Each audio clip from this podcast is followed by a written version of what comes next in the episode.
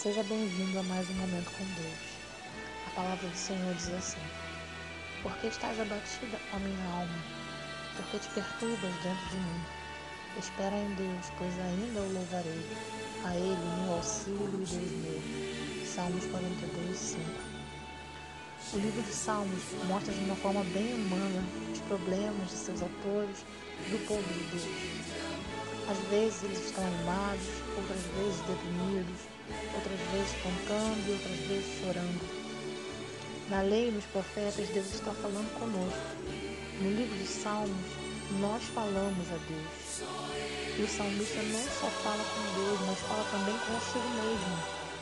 Ele argumenta consigo mesmo, dá uma ordem à alma dele.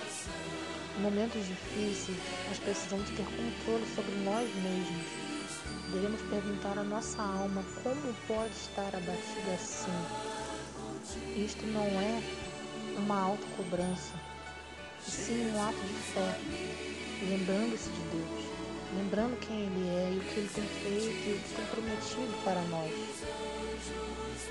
Que você possa se lembrar do Senhor, que você possa conversar com Ele, que você possa chamá-lo para perto. Em nome de Jesus, receba da paz do Senhor. Amém.